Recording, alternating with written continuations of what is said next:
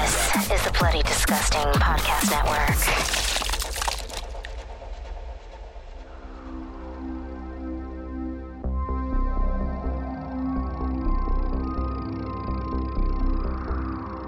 Welcome to Knight Light, a horror movie podcast. I'm one of your hosts, Prince, also known as Head Knight, and tonight I have a spe- very, very special guest, as the name of the episode suggested. Rich Sommer, my friend, how are you? I'm well. How are you? I'm doing very, very well. Thank you so much for honestly being on the show. This is an honor. This is wow.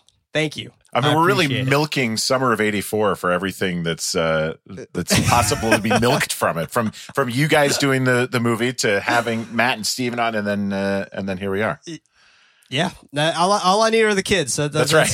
we'll work through That's everyone involved. let's just let's just redo the whole movie on the podcast. Perfect. I have nothing else going on, so I am very in. Uh, I'm going to finish up the intro and then we'll go ahead and jump into some Okay. questions. We are a group of knights with an absolute love for film and a passion for horror. This is a podcast that takes a different horror film to break down and discuss the ultimate question why horror? So hit the lights, sit back, and let the darkness envelope you. You can support the show over at patreon.com forward slash goodknight life, and that's night with a K. By pledging on Patreon, you have access to the show as early as Monday. If you don't have any bucks to toss, don't worry. An episode is released every Friday on most podcast services around the world. Now, back to our guest, Rich. Thank you again. This is, this is honestly really, really cool. Um, and uh, funny how we met. We we met on the internet. That's true. Uh, initially, how how most people meet nowadays. I feel like, but uh, no, thank you. Seriously, this is this is honestly a really really big honor. But I do have a, a nice little fun list of questions for us here. Um, now, first question that I do have to ask, and a, a lot of questions that a, a lot of my my colleagues and whatnot were were asking me there. It's like, is Rich even like into horror movies? And I was like, I mean, I, I could have sworn I've seen him with like a Creepshow shirt a few times, but I'm not too sure. Well, you So, know, when we first when, initial question. when we when we started this, I'm sorry, I jumped. I'm I'm going to assume your No, no, question no. is, "Am I into horror?" And I I do. I can't call myself like a super duper fan. Like I couldn't, Sure. I couldn't trivia out with you probably. But uh, if you know, if, if we this had worked, we initially tried to record this on Discord. My logo on Yeah. Discord is me wearing my Creepshow shirt.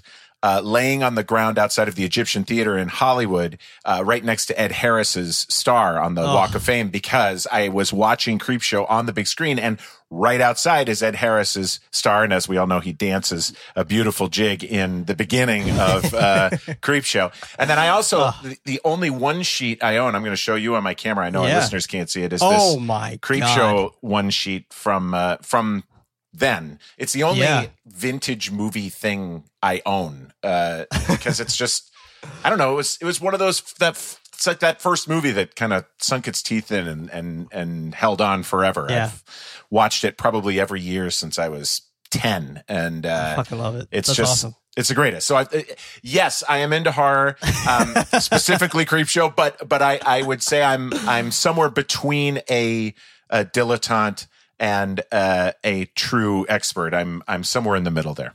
I love it. I love it. Yeah, it's it's it's super interesting because I I always was thinking about that where I I was talking to a buddy of mine and I was like, hey, like. Like I, I, I don't really know what to ask in, in certain respects if he's not, and, and like, but it, it's it's it worked out perfectly because once I, I saw your shirts, um, and I saw that actually that that photo. I want to say I think I saw it on Instagram once or something like that, but uh, I was like, oh shit, like okay, no, like Creepshow is a pretty, it, like that's not like uh, just a basic movie for any like kind of regular viewer of horror. That's like a, a, pretty deep cut. yeah, it ended up being sort of. I mean, I, I, when we saw it, my friend Matt and I, when we were in, I think we were probably in fifth grade or so, staying up late in his parents' basement watching HBO, and uh, he- he- you know, it it just came on one night, and it was back then. It it just ran all the time on late night TV, and and then, like you Yeah. say, it sort of it didn't become a big it's not a nightmare on elm street it's not a friday the 13th Right. it's not a huge mainstream classic but it is definitely a cult hit and the cast is Oh my God. unbelievable. It's just like an outrageous cat, and of course Oh the pedigree of the writing and the directing with Romero Absolutely. and with Stephen King. I mean, it's And just Stephen like King. a it's a it's a it's a pretty it, good. it, it was it was a powerhouse of an anthology movie. That's and, right. And, and it, it, it's it's so it's so interesting um, to see people like talk about it, and I, I, I don't know because I'm a huge fan of Creepshow too. I fucking love Creepshow too, and, and it's mainly mainly the scene where the chick gets grabbed by the goo and is like pulled backwards, and I was like, "This is bonkers." I love it, and um, it's just it's so much fun. And I, I don't know if you if you had the opportunity to watch um Aaron Koontz's uh Scare Package yet. No, I have not seen Scare Oh, Package. man. I'm dying to see it. Oh. It's it's Shudder's newest sort of anthology movie, right? Yeah. Yeah. Oh my god, and it is so good. Oh, good, so good, good, If you are a fan of Creepshow, you are going to be a huge fan of Scare Package because it is just nostalgia and uh, like you just see so many undertones and it's beautiful. It's so well done. Shout out to Aaron. but um, it's uh, uh, going a little bit deeper uh, uh, with uh, I guess your your horror fascination and so on and so forth. But um, what initially sparked your interest in horror? Like, what what was that first initial spark? Was it Creepshow or or was there anything else? you know, uh, I feel like well, Creepshow is the first thing that really, like I said, grabbed on. Um, Yeah. But I, I, I'm trying. I always try to think of what the first horror movie was that I saw, and I think it was Halloween two on the Oh, wow. channel. I, I grew up. I grew up just outside of St. Paul, Minnesota, and and we had uh, Mhm. Channel Nine. KMSP would show the the sort of Saturday night movies with the commercials, and I'm pretty sure Halloween two was the first one I saw, and it was I was way too uh, young to see it for sure. Um, but then my main my main sort of way in was movies, yes, but I also read a ton of Stephen King early on, Mm. um, and not I wasn't reading like The Stand, but I read. Um, Firestarter and Christine Oh, and Yeah. Cujo and Night Shift, uh, you know, and that yeah, was more more of the novellas. yeah, exactly. I was really, Yeah. really into the shorter bursts of stuff. I mean, I think it's why Creepshow Yeah, and Night Shift. I still have my copy of Night Shift from that I got when I was maybe twelve on my shelf inside That's the house, and it's you know falling apart. It's paperback, and it's all Sure. just totally in tatters. But I, I still, I, I think I just like. I've always liked a quick shot of it. I still like horror short stories. I still like Yeah. uh, anthology movies. Period, are just uh, uh, one of the main ways I take it in. Yeah, that's incredible, and it, it, I, I think a, a lot of people have started either with movies or, or things like that. But I, I was talking to Steven, um about the, and I I initially asked him the same question, and um, his answer was really interesting to me because we always hear the same story of like people starting at a very young age, and same thing for me. Like I was pretty young, I shouldn't have been watching those, but uh, it, it honestly started with me with like cartoons and I had such a fascination with like cartoons like Scooby Doo, and for some odd reason, because I, I grew up in the '90s, so like for some odd reason, Hey Arnold's Halloween episodes stuck with me more than the regular episodes. I was Sure. just like the Haunted Train episode and Hey Arnold. I was just like, holy shit, I need more of all of that. And then we got the Headless Cabbie, and I was like, oh, this is awesome. And uh, I. I, I was fortunate slash unfortunate that my brother was like seven years older than me, so he would try to scare the shit out of me. Oh yeah. Um, but um, that's where I got like introduced to like Tim Burton um, and Henry Selick when it came to uh, more of the child horror of things, where we got Nightmare Before Christmas and and then uh, Corpse Bride, and my brother also showed me Sleepy Hollow, which I definitely shouldn't have been watching. but um, it, it it was all of that that initially kind of jumped my interest into it. It's But- you know I talked to my kids about this. I have my son is almost ten, and my daughter uh, will be thirteen in December, and Mhm. they are very into uh like spooky themed stuff, but they don't want to be scared. They like the themes, like you said Right. about Scooby Doo and Hey Arnold Halloween. Like uh, they, the only Simpsons episode I think they've ever seen is one of the Halloween episodes with the Telltale uh, or the uh, not Telltale, the Monkey's Paw episode. Oh yeah, Um, you know, so like That's a they- great episode. it's great.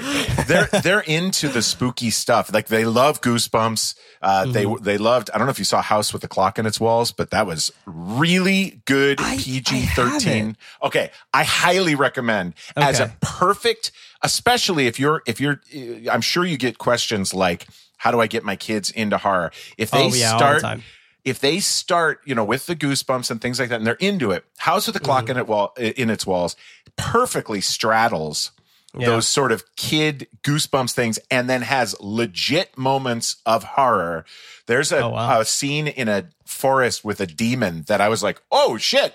That's like I I watch that when you're in bed. That scene, like it was, it was, it's great. So that's That's amazing. yeah. So that, that whole difference between spooky and scary has become Right. a real, uh, necessarily defined line in our house. Uh, that, that we have to make sure we don't cross into scary, but we keep it Right. spooky. Gotta keep it spooky. That's And, right. uh, is the house with the clocks on the walls? Is that the one with Jack Black? Yes. Okay, and uh, that was uh, Eli Roth's movie, right? Yeah, that's right. That's right. Got Eli it. Roth's Okay. kid movie. That's right. Okay. Uh, yeah, I've always wanted to check it out, and I, I, I've, I've always was so interested in slightly detached from it in some in some way, but at the same time, I, I've always wanted to check it out. So I, I should definitely check it out. Um, I don't know if you if you you or your kids had the opportunity to watch um the reboot of Are You Afraid of the Dark? No, uh, my wife watched Are You Afraid of the Dark when she was a kid, so she was excited about it. But the kids, we started watching. Um, there's a Netflix anthology show called Creeped Out that is sort of like Black Mirror for kids, and Right. they were a little bit too freaked out by it, That was a and so Are fair. You Afraid of the Dark is not exactly. Uh, they're they're a little That's nervous fair. to go that far. That's completely fair. It, it- there's some fun little, uh, uh, I guess for us actual horror fans, there's like some fun little play on things that they have in there. Uh, for example, there's um, uh, the middle school that they go to is Herbert West uh, Middle School from Reanimator. Exactly. Yes. I was like, oh, this is awesome. That's And good. Little little get- tips of the hat. Exactly. It is. It's it's just those little sprinkles, and I'm just like, okay, yeah, I can I can handle that. Um. So another question that I got for you is since. I, I mean, I, and this is honestly a really hard question to be completely honest. But uh, what would you say is your favorite horror movie? Now, this could be subgenre. It doesn't have to be just a specific movie. Um, you can add five. So those are the rules. Oh boy! I know this question Um, is so hard. I well, look, Creepshow is for for sure. My Oh, yeah. my I already one. added that to the list. That was like that's easy enough. um, uh, I think maybe. Oh boy. Okay, I'm gonna try. Uh, probably the thing, Carpenter's thing. Um, Fantastic. Uh, let me see here. I'm gonna say. Uh, oh, oh, uh, Tales, Tales from the Crypt, Demon Knight is definitely on my list. Oh, Yeah. It- it- by the way, it's Ernest Dickens, Dickerson's birthday. I today. saw that on uh, on Twitter. Yes, That's awesome. Um, yeah. Yeah, dude, that that movie, movie. I haven't. Oh my God. I hadn't thought about it in a little while, and then I watched Horror Noir, and Yeah. uh, you know, Ernest Dickinson is obviously so heavily featured in it, and talks Right. about that movie, and that movie, like. I- being a Creepshow fan, starting with Creepshow, and then again, my friend having HBO, we watched the Tales from the Crypt show. So when that movie came out, it wasn't an anthology movie, but it was that movie is is legit. I think part of what made me want to be an actor. Like uh, Wow. Billy Zane, for some reason, Billy Zane in that movie, there's something. He his voice is so fucking cool. Like he's just like he switches between menacing and silly so fast, and I was just like, I I I, I was in a hundred percent. I love, Love that it. movie. Um, and I then. Bordello of Blood came, and I hated it with a fiery passion. Uh, so I, you know, toughie. I am right there with you. right there with you. Because it with Demon Knight, it, it was so. That's honestly one of the movies that kind of sparked my interest of including the word night in most of my shit. Oh, sure. anyway. so like, Demon Knight, just for some reason. I don't know what it was. Where when for me, uh, growing up as as a as a black kid, I mean, it, the most interesting thing to me was seeing um, black representation in horror. And Demon Knight was so fascinating because I was like, wow, this kind of reminds me of The Fog, but at the same time, like I'm I'm still getting like things that I've never seen before. And uh, oh man, Demon Knight, man, shout out to Jada Pinkett Smith. Jada Like, you Pinkett know, Smith like, in that movie, she's so good. so fucking cool. That, Oh that- my uh, God. I, I really dug that movie. Um, I got amazing. I'm going to stop there. I'm going to go with those three. The thing, That's fair. probably the thing, uh, Creepshow and and uh, and Tales from the Crypt Demon Knight. C- completely fair. Because very very solid choices. Um rich what would you consider to be your fuck that horror movie? Like the the, the movie that is like ultimately like you know i i don't really want to touch that specific genre.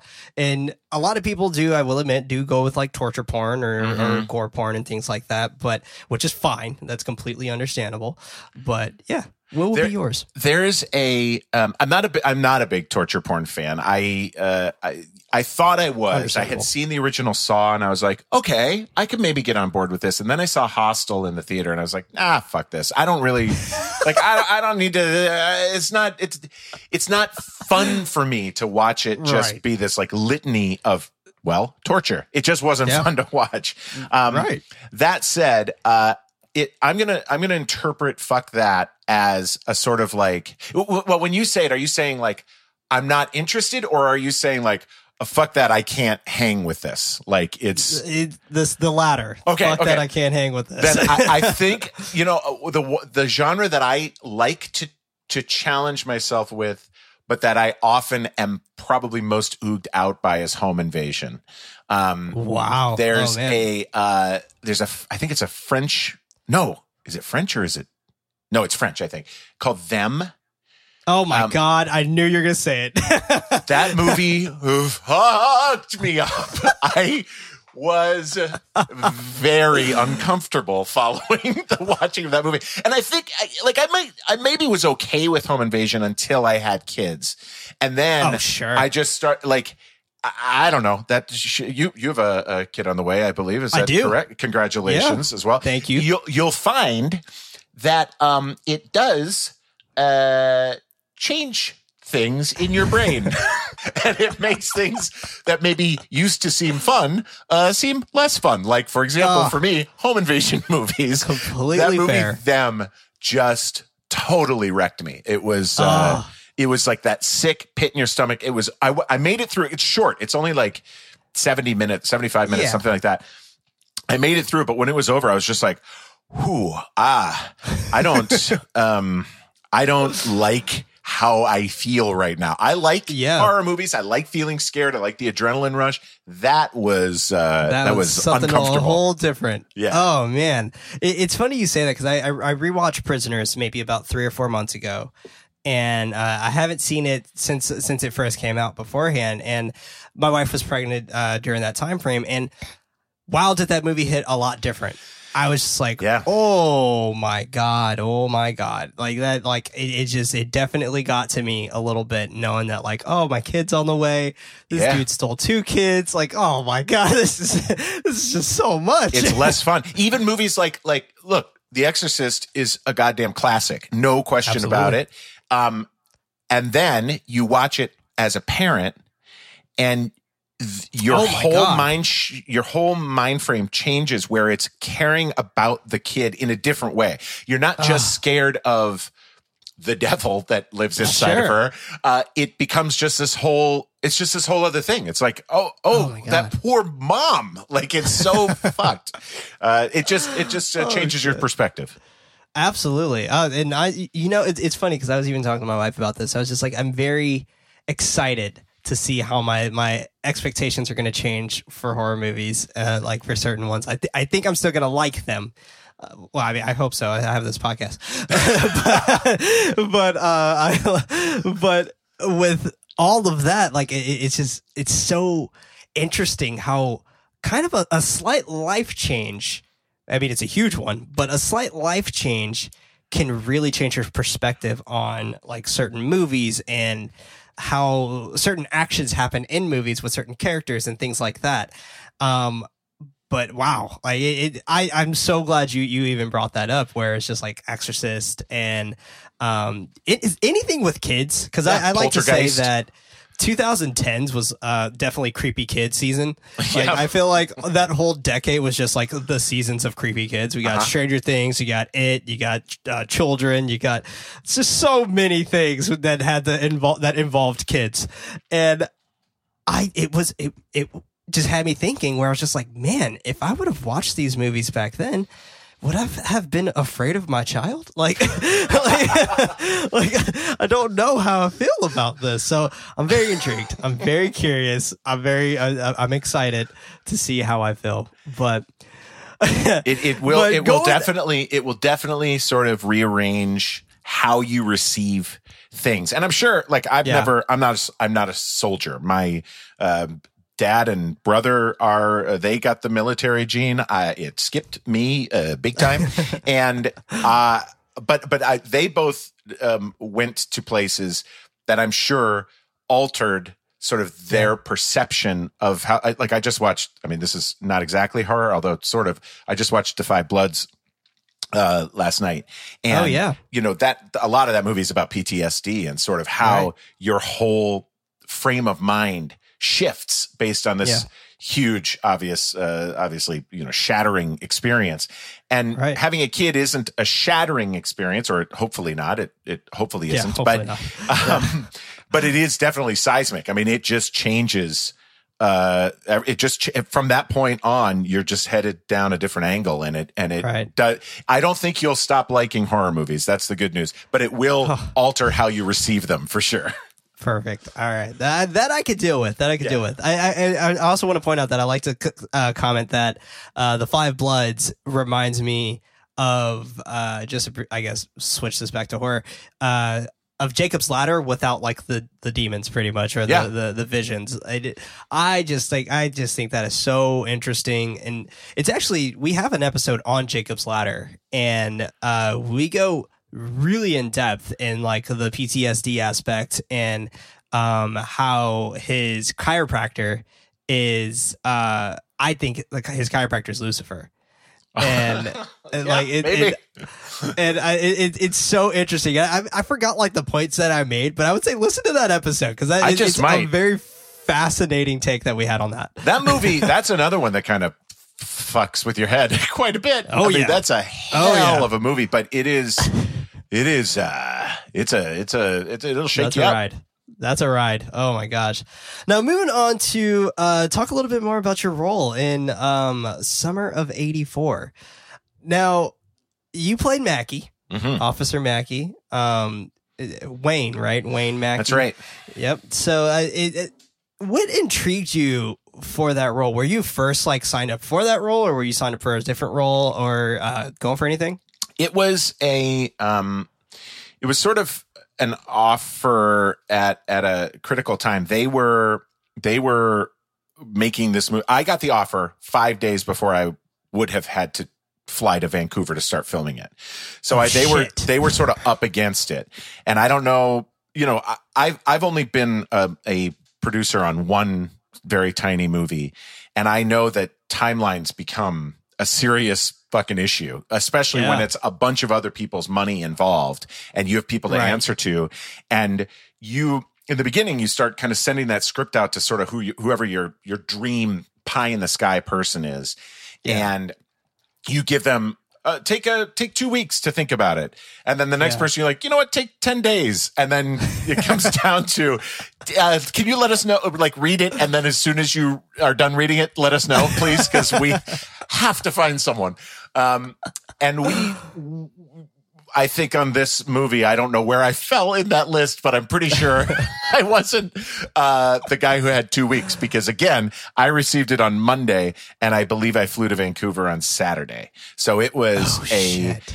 it was a quick turnaround, um, and it also Yeah. came at a at a sort of an auspicious time. We were moving into this house where we live now, and um, we the all of our stuff was in a moving truck from the other house. We were at a hotel uh, with Right. our kids, just spending the night while the truck got everything to where it needed to go.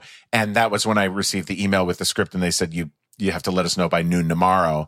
And so we were in the middle of upheaval.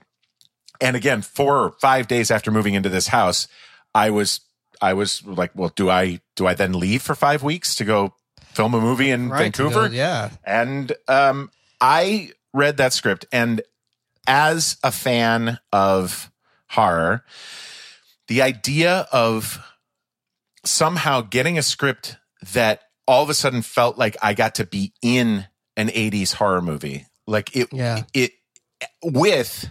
And now, obviously, everybody who's listening to this has hopefully seen the movie by now, um, Right. or doesn't care. and then I could just Yeah, say right. whatever I Yeah. want. Maybe they just want to Um, listen. Who but knows? After, after three episodes of Summer of '84, I have to imagine they either have seen it or don't care at this point. I'm not going to push it. the movie's already ruined for them. We That's already right. released the episode. exactly. um, I think that I um, I liked that it was an '80s movie. It felt like an '80s movie with a very contemporary sort of hammer hit at the end. Uh, Yeah. That that that I I, I hope everyone's core. yeah, I mean, I I hope that the the viewer sort of is lulled into the '80s movie sensibility, and then Yeah. is just yanked into now with the the sort of shocking violence that happens at the end. Um, but yeah, so I was I was offered Mackey, and I was probably a, halfway through the script, and I said to my wife as I was reading it, "If this guy is not the killer, I don't want to do it," because Yeah. it, and I know that it is. Excuse me. Sorry. It No it is um it lays out all these obvious hints throughout. But we've all seen movies that lay out all those hints and then at the end there's a left turn a- and right. It's and like, a red herring for everything. Exactly. And like you said, I think I think it was you or maybe your co-host who said that you thought it was Davy's dad the whole time. Yeah, uh, that was me. Randolph. which right. Which which also would have made perfect sense, except that I in reading it, I was like, I don't I don't want to be the red herring. I Yeah. want this to pay off. I want people to to be so told that it's going to be Mackey that that they believe it can't be Mackey because of how heavily it leans into him. I want them to have gone, oh well, they're not gonna. It can't be Mackey. But then when it is Mackey, that it is hopefully um upsetting enough that you're like, oh shit, it was super duper Mackey. Like, uh, you know, that it really swings for it. So I just, I just really dug the script. I was, you Yeah. know, beyond excited to get it. Oh, absolutely. And and by the way, you played the, a perfect Cape May Slayer. I, I it was absolutely intoxicating watching you on screen. Like it, it, it, it, I, so that was my second watch through of Summer of '84. Oh, Actually, no, that was about my my my th- my third or fourth watch through of Summer of '84, and each time I always try to choose a perspective to watch the movie in. And the first time I watched it, I watched it under Davies. Um, and the second time I watched it, I actually watched it under um, I'm blanking on her name, but uh, Uh, um, oh, come on, Rich. Uh, Tiera Skovbye plays her, and her name, of course, Nikki. Nikki. Nikki, yes, Yes. Nikki. Um, and I watched it from her perspective, um, which actually that her perspective made me cry. Um, and then uh, this go around, I watched it from Mackey's perspective, and I just it was the most chilling shit I've ever witnessed. Where you're just like beat for beat, like if we were in Mackey's like shoes where you first initially go to his house and uh Davy's helping him initially take uh, I guess it was a it was a, a dresser right Yeah, downstairs that's into right. the basement and um with that particular scene where he stops and kind of looks at the the pictures on the wall and he says oh big family Mm-hmm. and like the feeling I got when I watched that the fourth time, because it didn't really hit me. Like it was, it, it was like, oh, like well, that's fucked up. But like it, it, it, it really hit me where it's just like Mackey actually like not only like is really good at what he does, but he actually fantasizes about these people Yeah. and it that's what made this whole thing chilling because it was just like you would see you would watch him and you get that scene of, of uh, who wants an icy pop Yeah. right and like the the icy pop scene it, it like the look on your face of just pure dismay like was absolutely gut wrenchingly genius oh my god! It, it, it, honestly, even even you you drinking the beer right now gave me flashbacks of that scene. Oh, I'm sorry. I was like, this is so fucking good. And um, I, I gotta ask, um, since since you were drawn to Mackey and wanted him to initially be the killer, Mm-hmm. how did you take that that spectrum of being able to flip from the nice guy to the bad guy all of a sudden? Uh, because it was quite instant for us audience members. Yeah, well, specifically in the scene you're talking about, the Freezy Pop scene. I mean, it is it's like a light switch almost. Yeah. Um, I think that uh, I don't know. I I I guess. Look, there are a lot of people in the world who can really fool you, and can really, um, you know, when you hear something and you're like uh, about say I don't know, a, a comedian who's messaging underage people, or you hear about Right. uh, uh, uh, any number of things. I, I, Yeah. I, I won't go into actual real life horror, but sometimes you just, you're like, shit, I didn't, I mean, I didn't see that. Like, I don't know, the guy Right. might have been, he might have had some, said some weird stuff. He might have done some weird shit, but that, that's, that's fucked up. Um, and I, I sort of uh, dug that. I mean, I dug that this was a guy who could um, present as a not only a normal average citizen, but an upstanding one.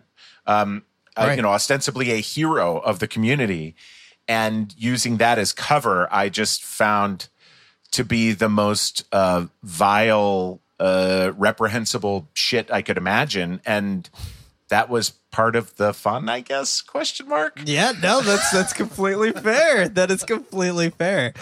Now, when you when you think about uh, like when you think about like kind of getting in the mood of being able to do that switch, because that switch, um, even though we like we us as an audience members, we know like shit. He, I, I guess he was uh the Cape May Slayer, and uh, and and it still is surprising when the full event at the end of the movie happens and oh my god like like for for that like what type of mindset did you have to kind of like place yourself like initially more so speaking to and i, I wouldn't even call consider this a dialogue the monologue you have with Davey Yeah. like uh, like it's just because it was so visceral like you even though you were whispering it it was cutting through his skin and it, it, it like I I felt scared for this kid. Like, oh my god! It was funny. I, I, you know, Graham, who plays Davey, um, I kind of went and his his either his mom or his dad was on set every day because he's a minor, and Right. I went to them. I well, so first off. We shot that one just outside of Vancouver, about an hour. So we, I was at a Right. hotel the whole night before that scene, working that scene, and sort of trying to find where. Um, I mean, this is like douchebag actor stuff, but trying to find trying to find sort of where the levels of that monologue were going to be, where Right. where uh, I wanted to sort of really punch him with words, and where I wanted to like pull him closer. And Yeah. I I pulled his dad and Graham. I pulled Graham and his dad to the side uh, before we started shooting that scene, and I said, "Listen, Graham, I want I want this scene to be really." um, if it's okay with you, if I want it to be really intimate.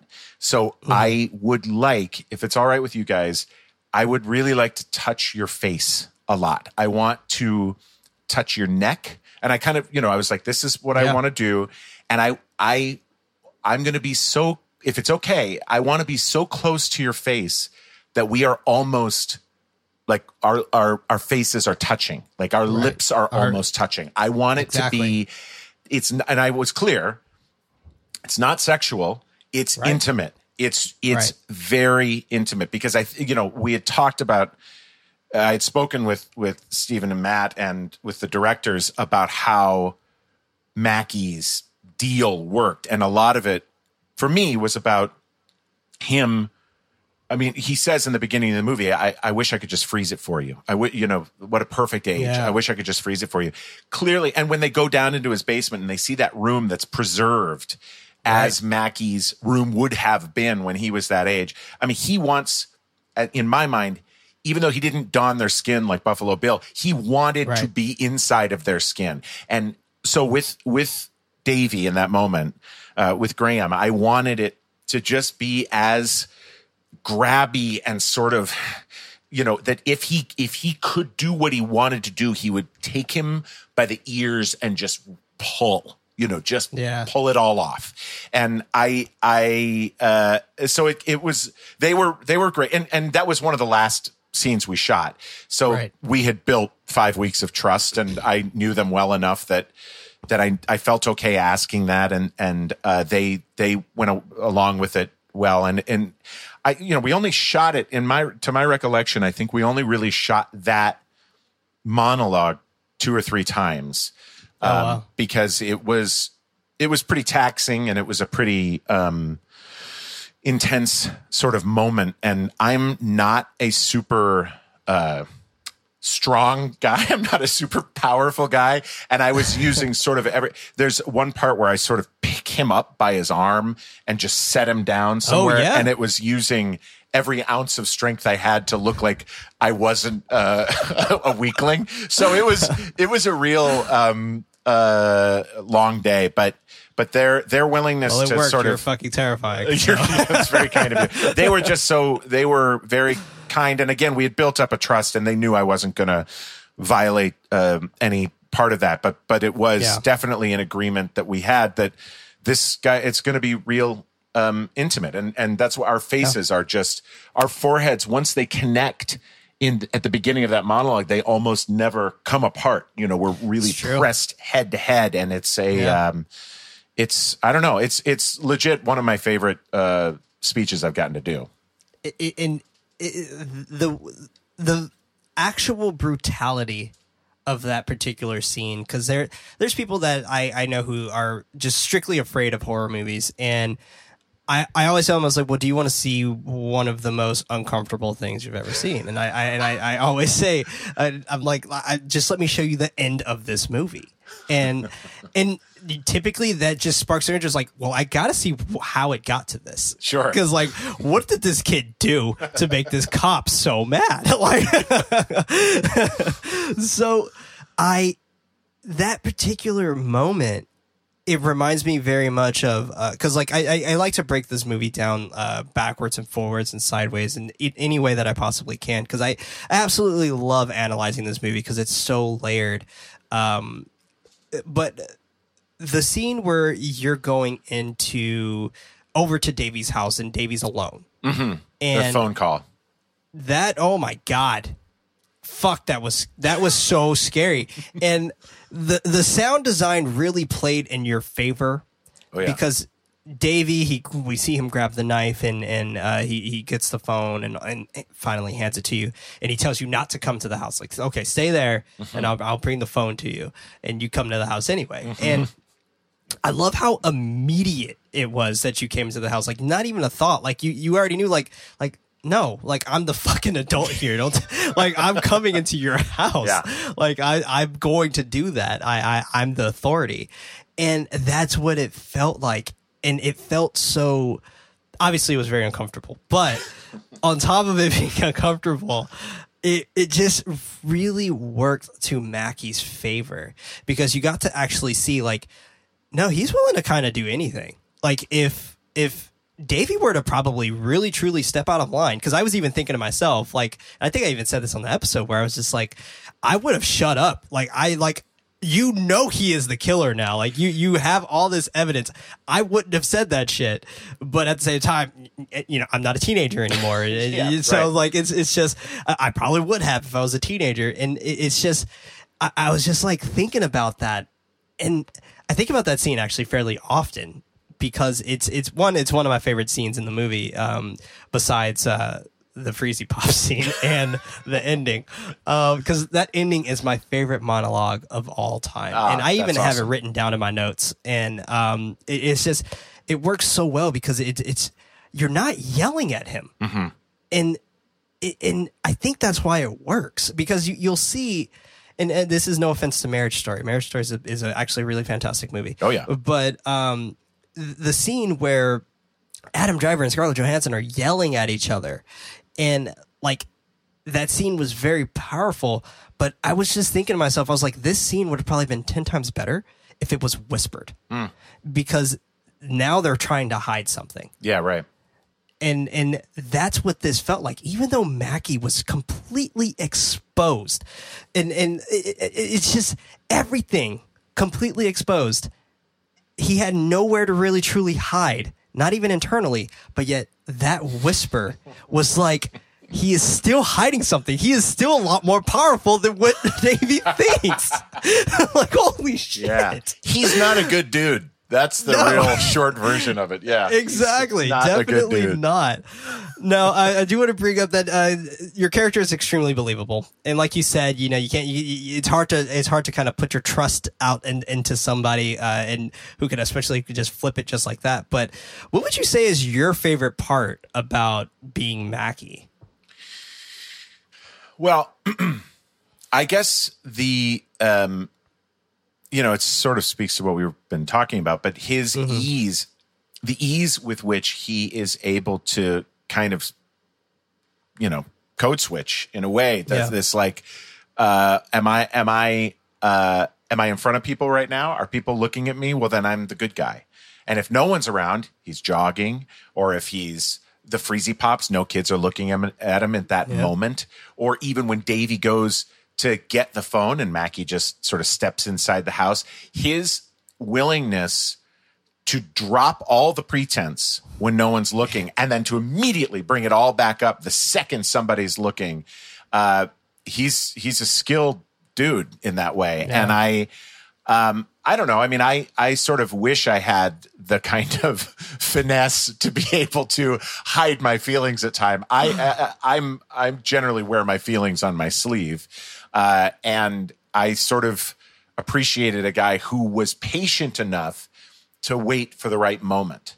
The Yeah. fact that he makes it you know, as long as he does with all the shit that, I mean, eh, now speaking as Mackey, with all the shit that Davey throws at him, with all these curveballs that could have fucked him from the get, like every single thing that happens, he, he is patient and rides it out. He opens the window a bunch of times. He, he says things like, Hey, I got another walkie talkie inside. You know, they, uh, they hear everything if you want to use it. Yeah. And and obviously he's telling him something in that moment. He's saying they they pick everything, they pick up everything, meaning I I hear you I guys on the you. walkies. Yeah. But also he's like, uh, if you want to come inside, I could kill you now, or Right. I could kill you later.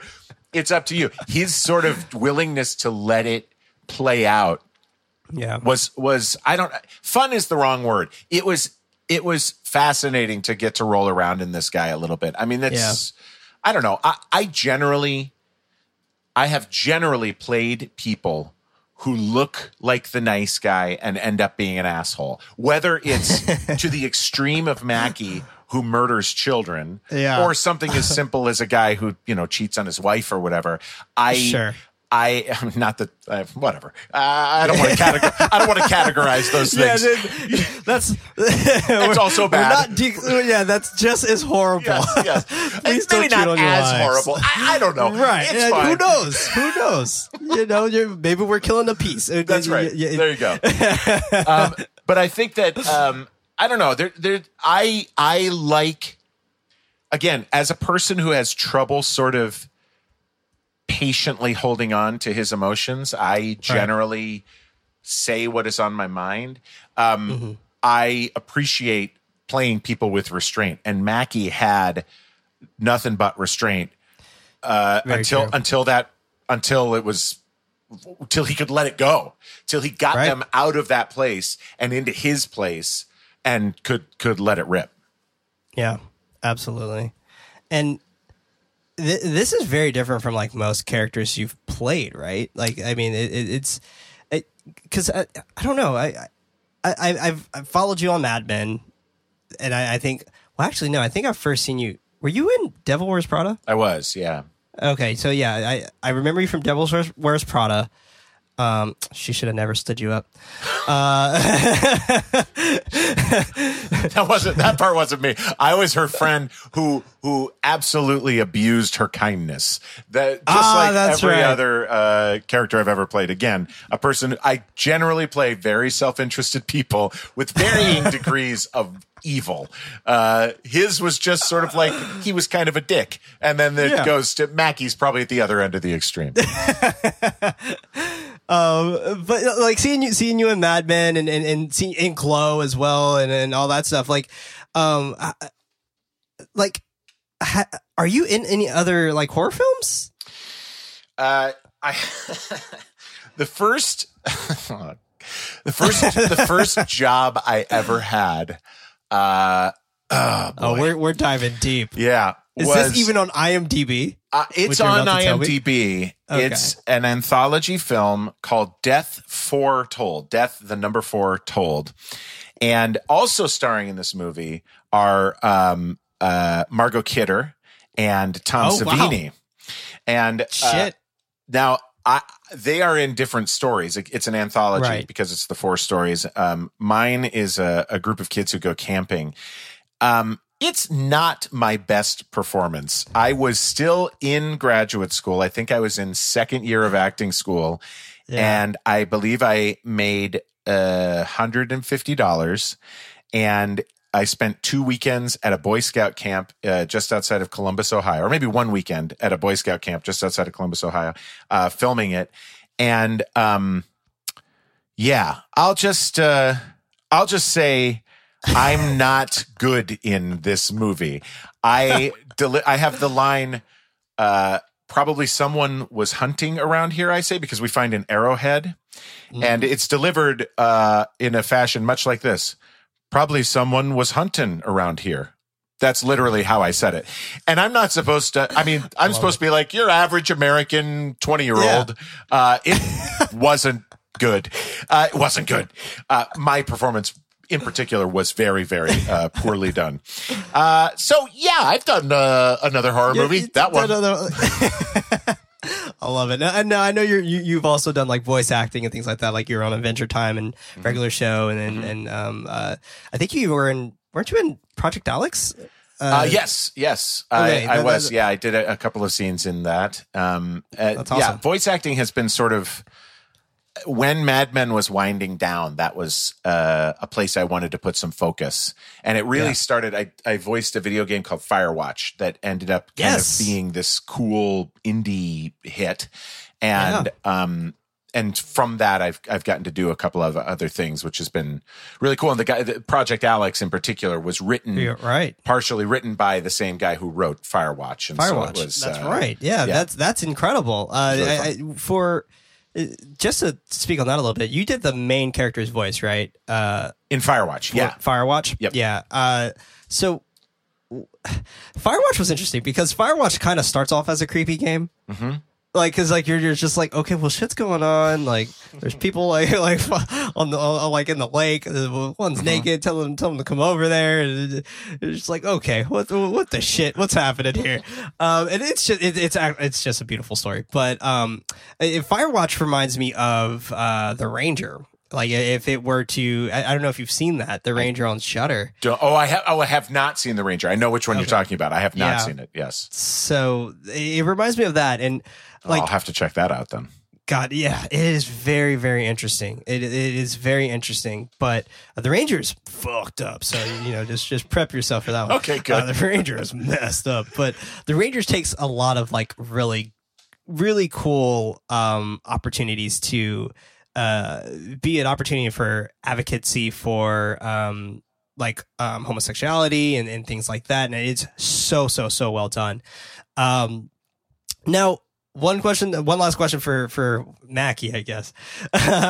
what would you say was your main inspiration f- to bring Mackey to life? Like, like, uh, did, did you have to do any type of research of like, like I don't know, serial killers or uh, like, because because he really gives me vibes of off of um Bundy and um.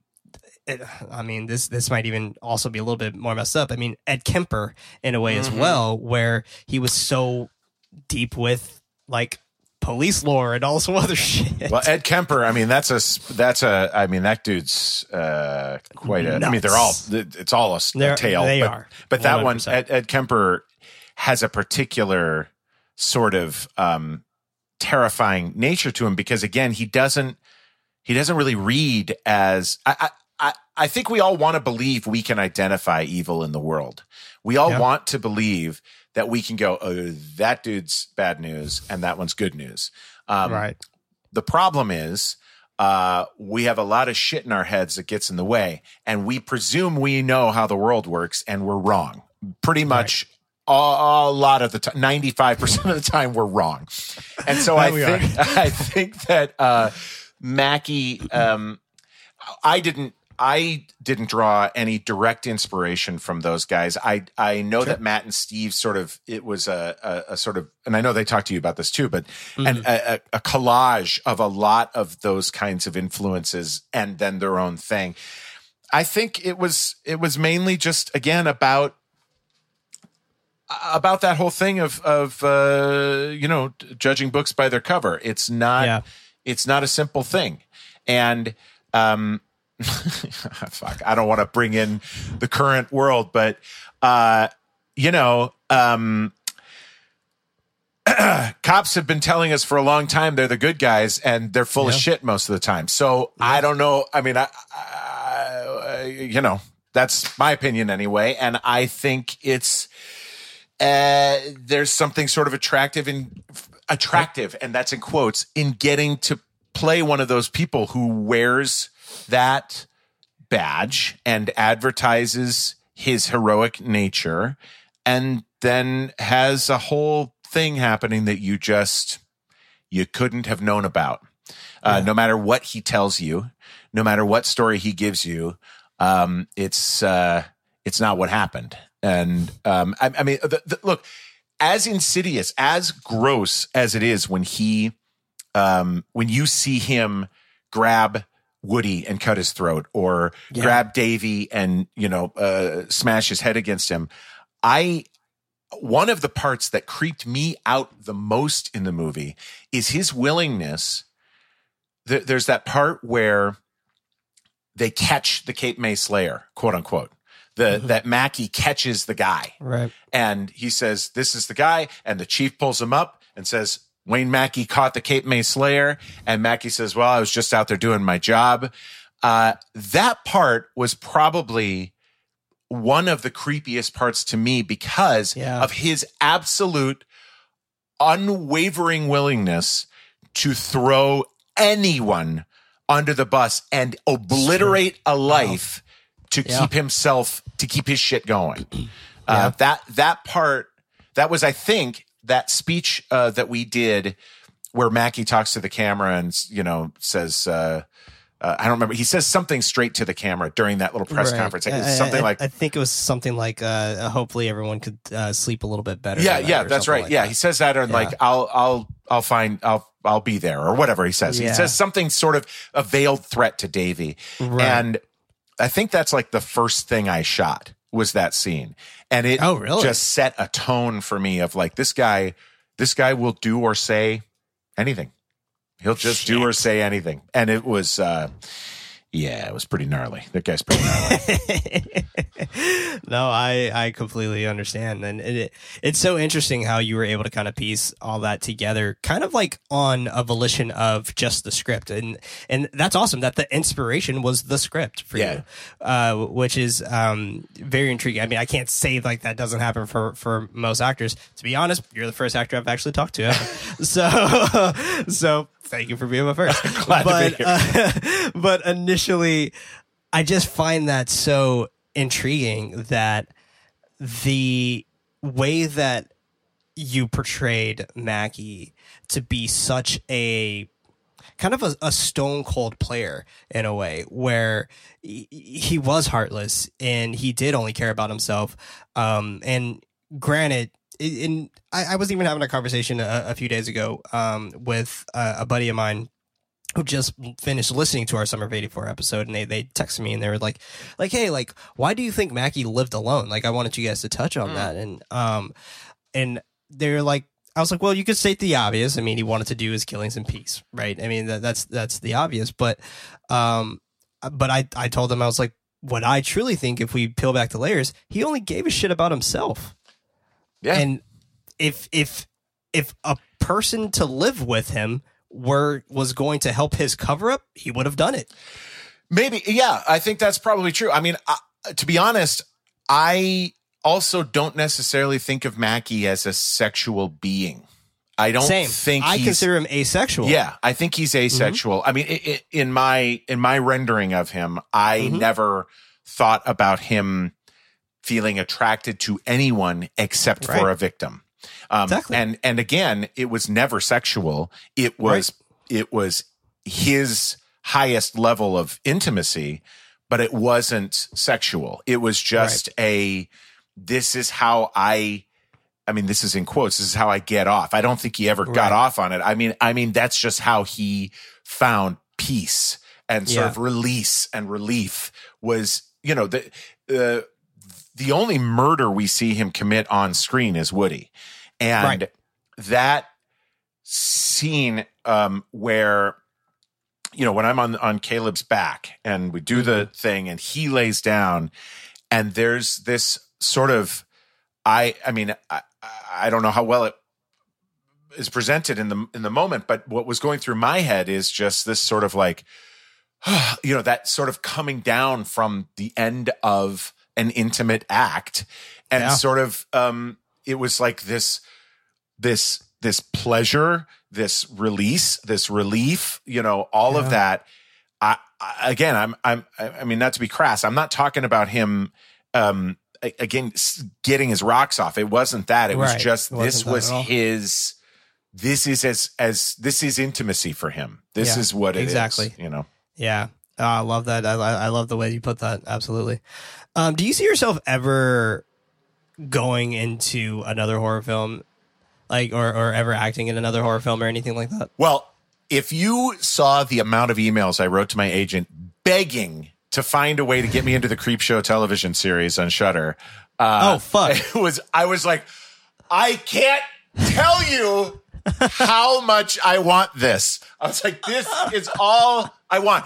Shudder is owned by AMC, who made Mad Men. Mad Men. And I Yeah, was I wrote to producers at AMC. I wrote to my agent. I wrote to anyone I could think. I was like, please, I will be a body. I don't I don't need to be the star of it. I just Yeah. want to be in I pan past a restaurant and I'm sitting in the restaurant as you go by. That's all I want. I just want to exist in the world of Creepshow. I Oh, haven't gotten to do that yet. um, Oh man. So- they didn't hit you up for season two. I haven't haven't heard anything yet, Prince. But I'm Oh. Right. uh, you All know right. fingers All crossed. Fair enough. Uh, Fair we'll see. It's not it's not uh, it's not over yet. Um, but no, of course. I I- look horror is. If I had to name my favorite genre of film, I think it's safe to say it's horror, and I would Yeah. love nothing more than to participate in more storytelling in that type of uh, realm, whether it's in the same way that you know, in the vein that Mackey was sort of the the evil one. I, I I'm happy to do that again, but I'd also like to to explore what it is to be tormented. You know, uh, Yeah. in one of those kinds of ways. So, yeah, uh, definitely, it's it's a a goal of mine, and especially look. There's not only more horror being made now than ever. There's more Right. quality horror being made now Right. than ever. I think it's safe to say. Um, Yeah. There's there there is still kitsch in horror, Mm-hmm. but it's you know with the advent of Blumhouse and other places like it, A24 Mm-hmm. and Blumhouse sort of setting this. I mean, especially A24, but setting Yeah. this sort of artistic bar. And I'm not ta- not you know it doesn't have to be fancy. It doesn't have to be. um Right. you know, Happy Death Day is, is is definitely one of those types of movies that's incredibly smart. Exactly. It's I love Happy Death Day and it's goofy as all hell, but Exactly. it is I've seen it I bet you I've seen it 5 times. I Yeah. love it. Like I just It's so much fun. it's so fun. It just bounces along every time she wakes up and it's like shit. I just fucking love it. Um so so yes, I I definitely hope to get to do more horror as time goes on. here. Awesome. Do you have like a specific? Well, actually, you already kind of uh, answered that. But if you if you could pick like a sub genre of horror, like would you want to be in more of those auteur um, type of horror films, like a like a Midsommar, like a Hereditary, or like a Get Out? Uh, well, I guess a Get Out would be more of a, a social justice horror. if but if Ari Aster called me or if Jordan Peele called me and said, "Would you like to be in my next movie?" I would uh, be very happy to say yes. Uh, so yeah, um, but uh, yeah, uh, look. I I've had a funny. I've really had a fortunate career. There's no question about it. As I look back at sort of the jobs that I've had throughout my time in the, my professional life since since I got to New York in 2004, I've I've had the opportunity to do sort of screwball silly in things like Wet Hot American Summer, and then to do right. you know grounded uh drama stuff in in plays and in Mad Men and and the like. I I really enjoy all styles of storytelling. Yeah. Um, so yes, of course, I would. I I have a soft spot for sort of slow horror. I like I love it. slow, smart horror. Um, Yeah. But I also, again, like you said with Happy Death Day, I fucking love a bouncy, goofy look. So. Uh, and and maybe the perfect marriage of those two Yeah. styles is Mike Flanagan. Like uh, just about everything that Mike Flanagan Oh. is doing I was just about. I was.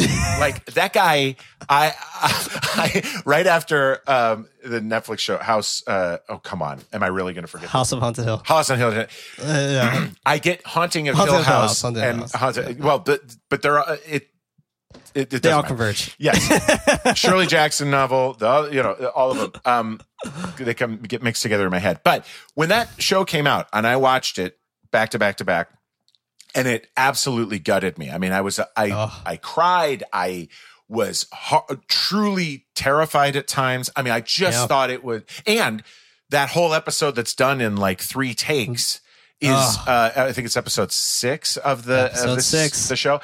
I mean, I've watched that f- four times. I Yeah. it's, beautiful. stunning. It is It's stunning. absolutely beautiful. Switches from the adults to the kids to the whatever. I mean, I, I, huh.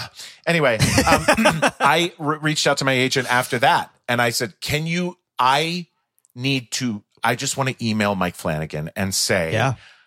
that was unbelievable. That's all I want. Right. Just let me.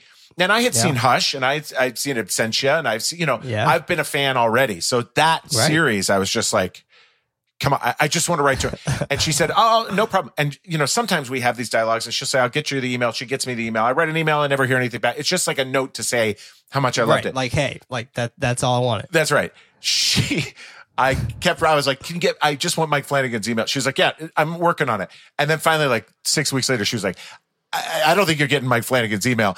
I think, I think everybody wants Mike Flanagan's email right now. I was Uh, Oh, like, fine, man. fine. It's fine. I'm not looking to kiss his ass. I just want to say that shit moved me. Like that was Yeah. just, that guy is unreal. All of that being said, I haven't seen Doctor Sleep yet, but I'm, I need to. I need to. Yes, you do. Yes, you do. Know, that know, is I know. like a top priority. I know, I know. Watcher. I uh, so I, it's funny you bring that up because and people are probably getting so sick and fucking tired of me saying this, but Mike Flanagan is my favorite director, and uh, it and it's one of those things where I consider him on the path very soon to become a horror great. Like Oh, like yeah. he is stylistically he's he's fantastic and he's willing to try new shit Yeah. that is the most incredible thing where it's just like a person of his pedigree doesn't have to try new shit. He can No. make his own style and and but at the same time he always wants to do something new. Like if, if we even talk about Hush for a moment. Oh. We I, we actually just ended up we watched Hush last night um and talked about it last night for the show.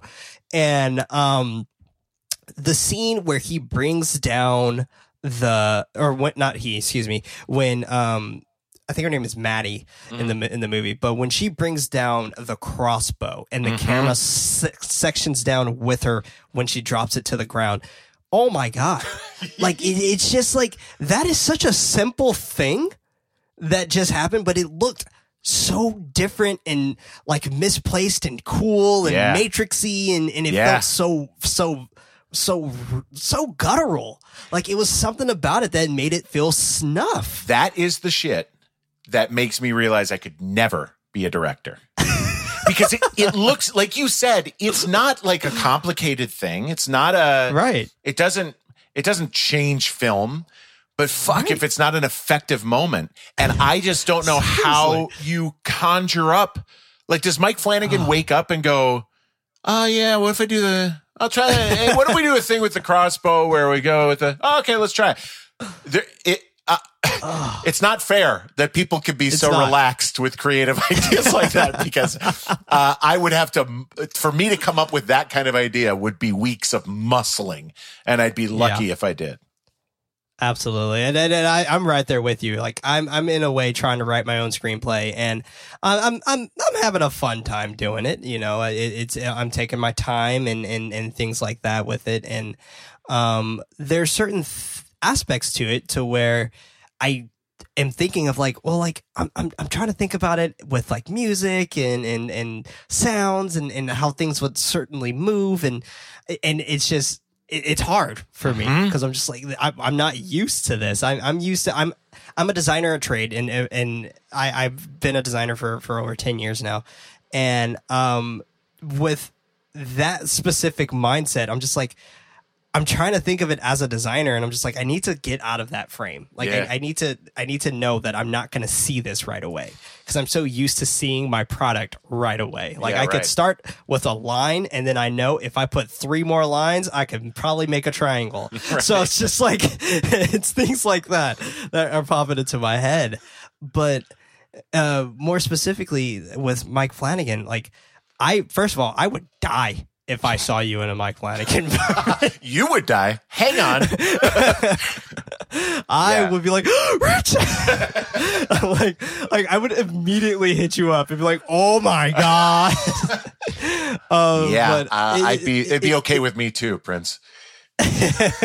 like it, it's so it's so interesting. But in like he is my holy grail guest. Like, like I have a list of guests that I have on this, um, and it's with this list it gets it gets larger and larger each day. Of course. But the very first guest that I put on there was Mike Flanagan, and and the second guest was Guillermo del Toro, Yeah. and the third guest was uh, uh, um, uh, Elijah Wood, Yeah. and I, I I was like these are my grails, these are my goals, like, and I, I don't care which order I get them in. I don't know that doesn't matter to me, um, but.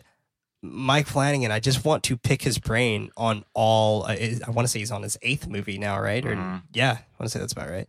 Um, and I just want to pick his brain. Like, how how is it that as a director, you're the only director I know who drastically just gets better and better and better each movie? I don't, I don't, I don't know how you do that. Like, I, I watch a Quentin Tarantino movie, and like Hateful Eight is my least favorite Tarantino movie. Mm-hmm. That was his his his second second to last movie, Yeah, and I right. was just like, well, I was like, that's you know, the, it's weird that on his eighth film. Oh, can't hear me. Let me let me see if I can fix that. Uh, can you hear me now? Nope, still nothing. Can't hear me. Oh no, this is my fear. Let me try Oh, to there it fix is. that. Give me You're one. there. There it is. Yeah. there it is. All right, we made it so far. is. We made it so far. We did. We did. we're, all, we're we're almost done. We're, we're wrapping up soon. But uh, it, it it's just it, it behooves me to think where it's just like, how do you on your eighth film with something like Doctor Sleep Mm-hmm. just take this spectrum and really just flip it upside down and just make something that technically is a sequel to something Yeah. But works so beautifully as a standalone movie. I got to see that movie. You really need to see Doctor Is it- is Please watch Aki- the director's cut. Okay. Oh, there's a difference. Please, there, there's a huge difference. Okay. the, the the theatrical is still good. Don't get me wrong. Okay. I watched the theatrical tri- twice at two separate press events.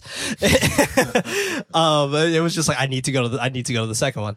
Um, but with with this um with the director's versus theatrical, the theatrical is about two and a half hours, about two hours and twenty minutes.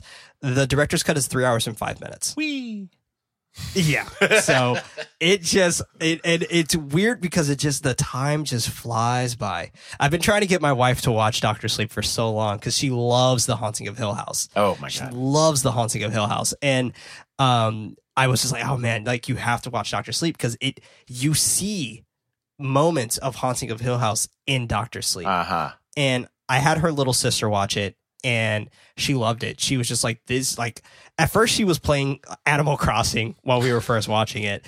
And I think it was like maybe 15 minutes in after that and she's like hold on let me let me put this away Yeah. like like this is actually interesting like my attention is being grabbed and I, we started it quite late like around 7.30 ish and we weren't done until maybe 11 and it, it was just like she was just like that time flew by.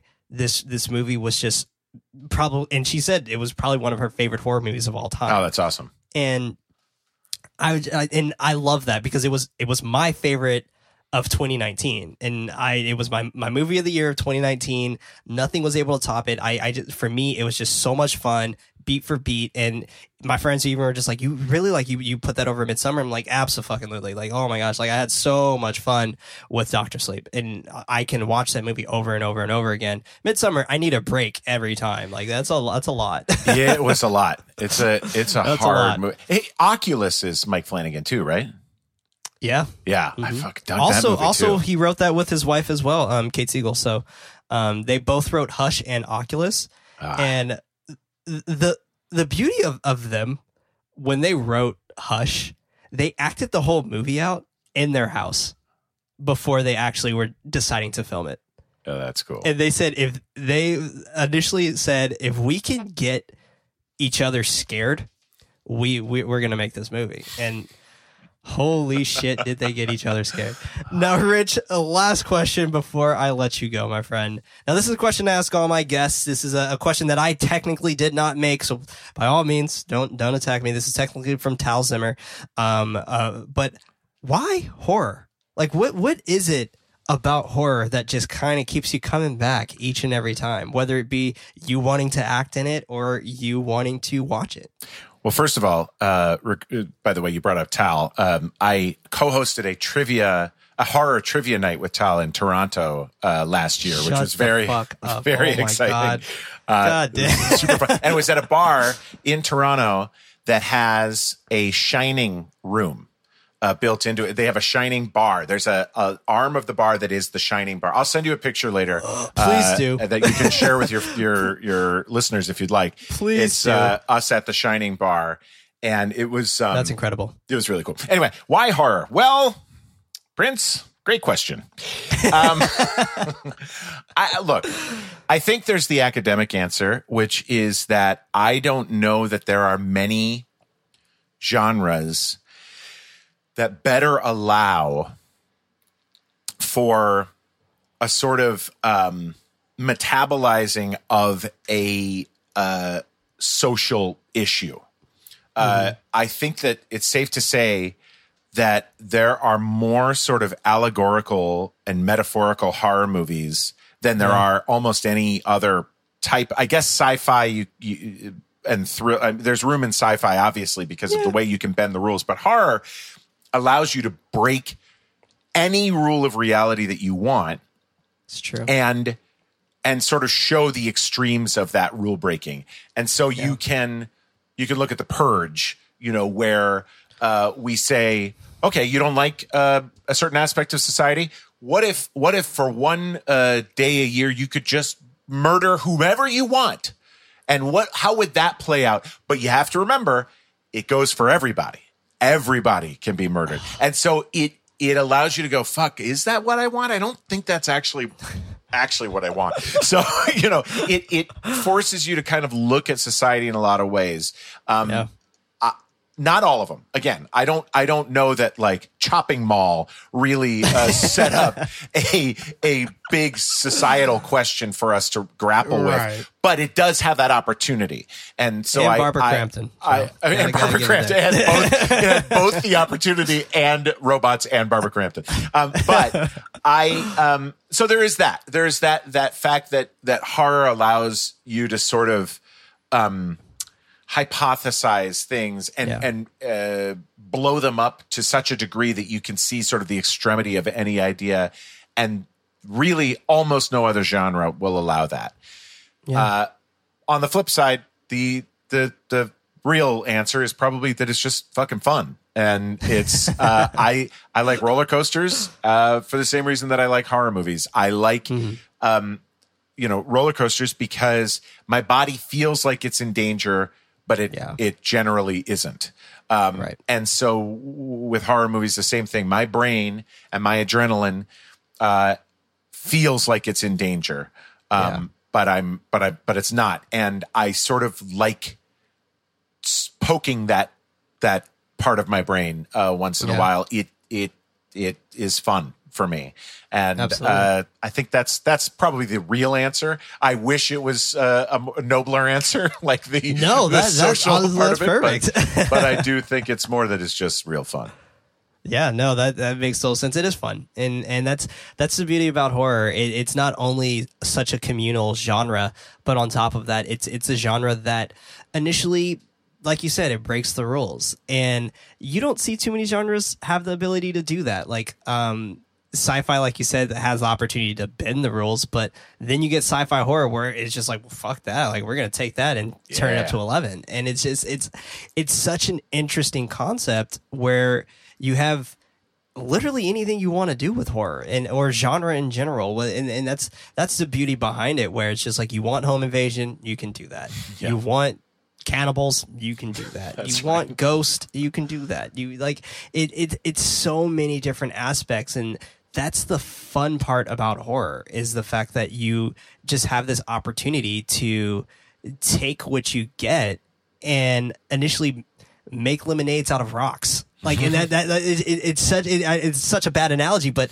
that's initially what horror is. It's just like there's a concept over the land before time, and it's just like you take one of those concepts and you just flip it upside down, and there you go. You have fucking horror. Like, if you even think about it, where it's just like cavemen. Take the concept of cavemen a very very generic concept Yeah. like we, we've heard it neanderthals and, and and so on and so forth but the concept of cavemen got us the descent Yeah, right. and like oh, that is just it's just like h- what like the concept of isolation got us 28 days later Yeah. the concept of of even now covid-19 Mm-hmm. like I am so excited to see what people are going to make because of this. It's terrible that people are dying because of this, and please, everybody, stay inside for fuck's sake. Wear your But- fucking mask.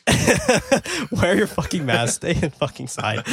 Um, it- but uh, the thing is with like COVID nineteen, and people keep asking me like, like, what do you think the next um, boom is going to be? And I and I keep thinking like techno horror and things like that. But the fact that 2020 is such a fucking shit show mm. that uh, uh we are getting more light of police police brutality, and I'm glad those walls are being broken and mm-hmm. and things like that. But still a lot of work to do. Mm-hmm. But more light on police brutality, more more light on the fact that Black lives actually do fucking matter, mm-hmm. and all of that.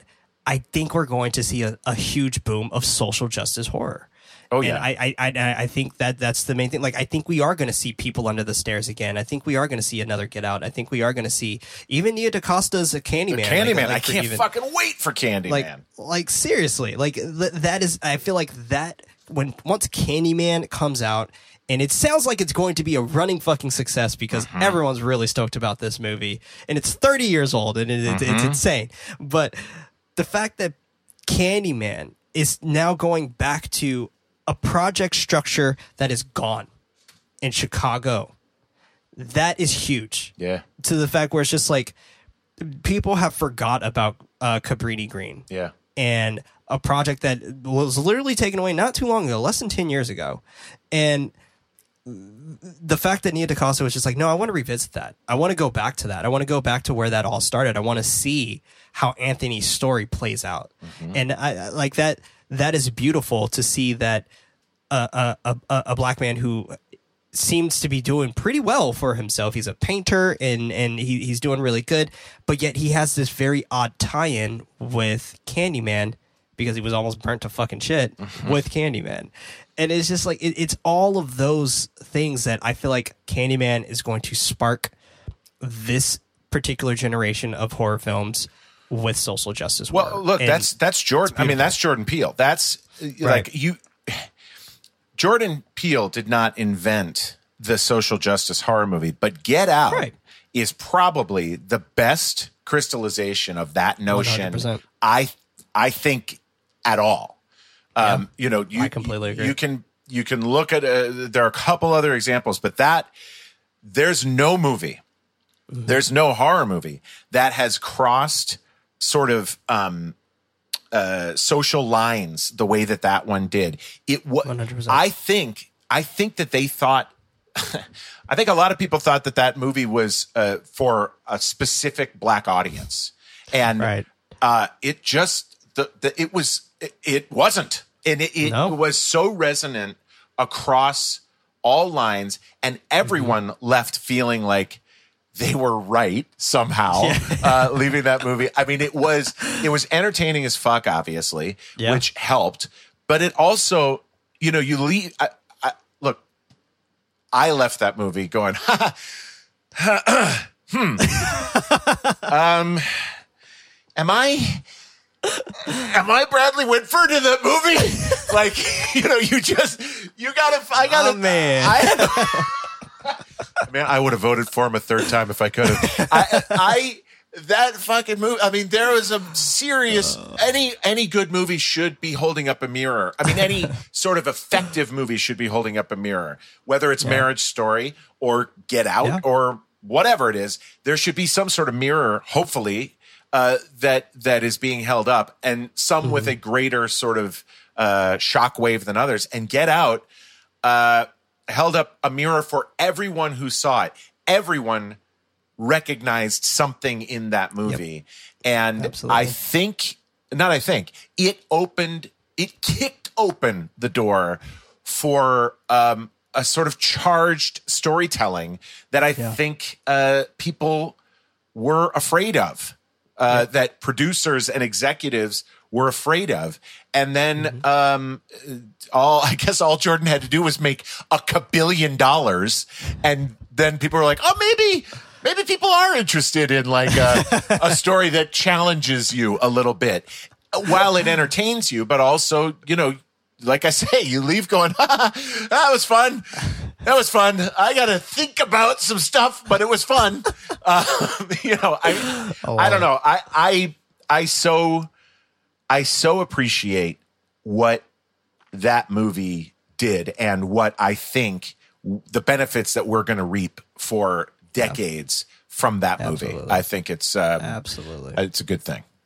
Yeah, I completely agree. And uh, our episode on, on Get Out is probably one of my favorite episodes. Yeah. And it, it, it is so much of a testament of initially of seeing that on screen because I I had a friend um her name is Jess I have a friend not had she's she's still in my life um, but I have a friend named Jessie and um I was telling her I was like yo you need to you need to watch this movie like you need to seek it out like you need to see it and um she, I remember she she was she saw it and, and things like that and she was like but it, it felt like it was a movie that wasn't like for me and I was like I was like no no no that movie was definitely for you and and she was like, well, like that's not like appropri- appropriation or anything, like like you know, because it, it it seems like a, a like for black people, and I'm like, oh no no no no no no no no.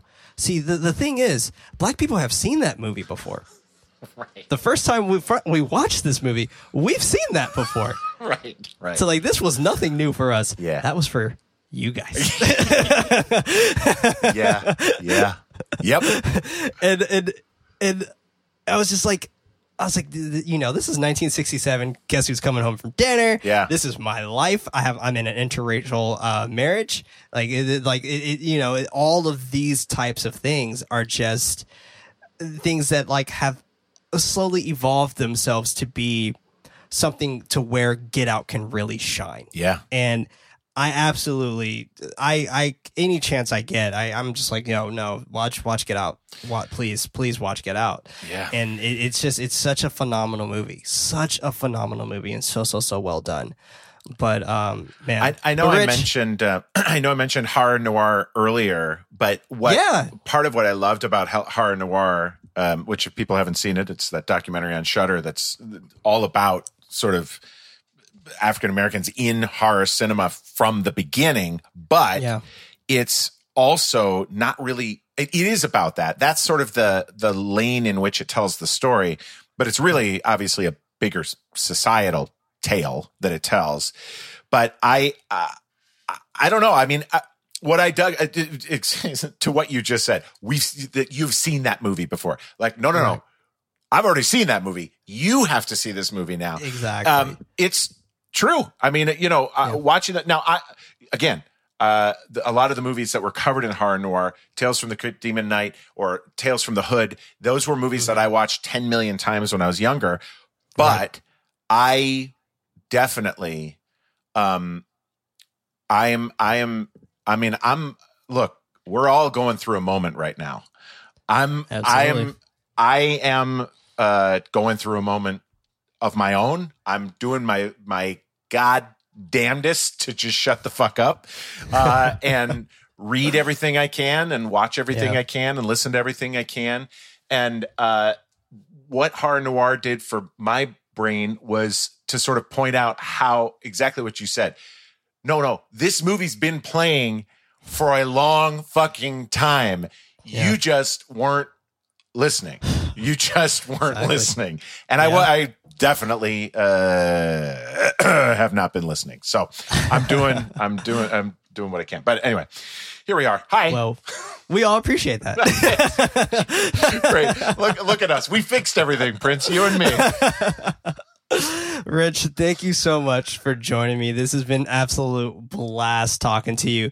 If people want to find you or see you or hear you, where's a good place that people can find you on the internet, my friend? I am uh, really only in one place. On I'm on Twitter. I was off of Twitter for uh, a long time, and then this pandemic uh, brought me raging back. So I am at Rich Sommer R I C H S O M M E R on Twitter, and uh, uh, otherwise, you know, I'm that uh, that guy that looks nice but probably isn't in something that you saw at some point.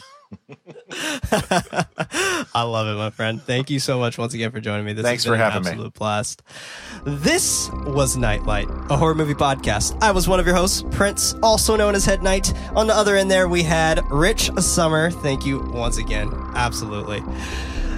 Our efforts to get this show out is not enough. But we need your help to spread us out to more ghoulish nights. Rating us with five stars is very helpful, but we would love for you to recommend this podcast out to someone who would actually enjoy it. You can further support the show over at patreon.com forward slash goodknight life, that's night with a K. By pledging on Patreon, you have access to the show as early as Monday. If you don't have any bucks to toss, don't worry. An episode is released every Friday on most podcast services around the world. And remember, everybody, don't forget your nightlight.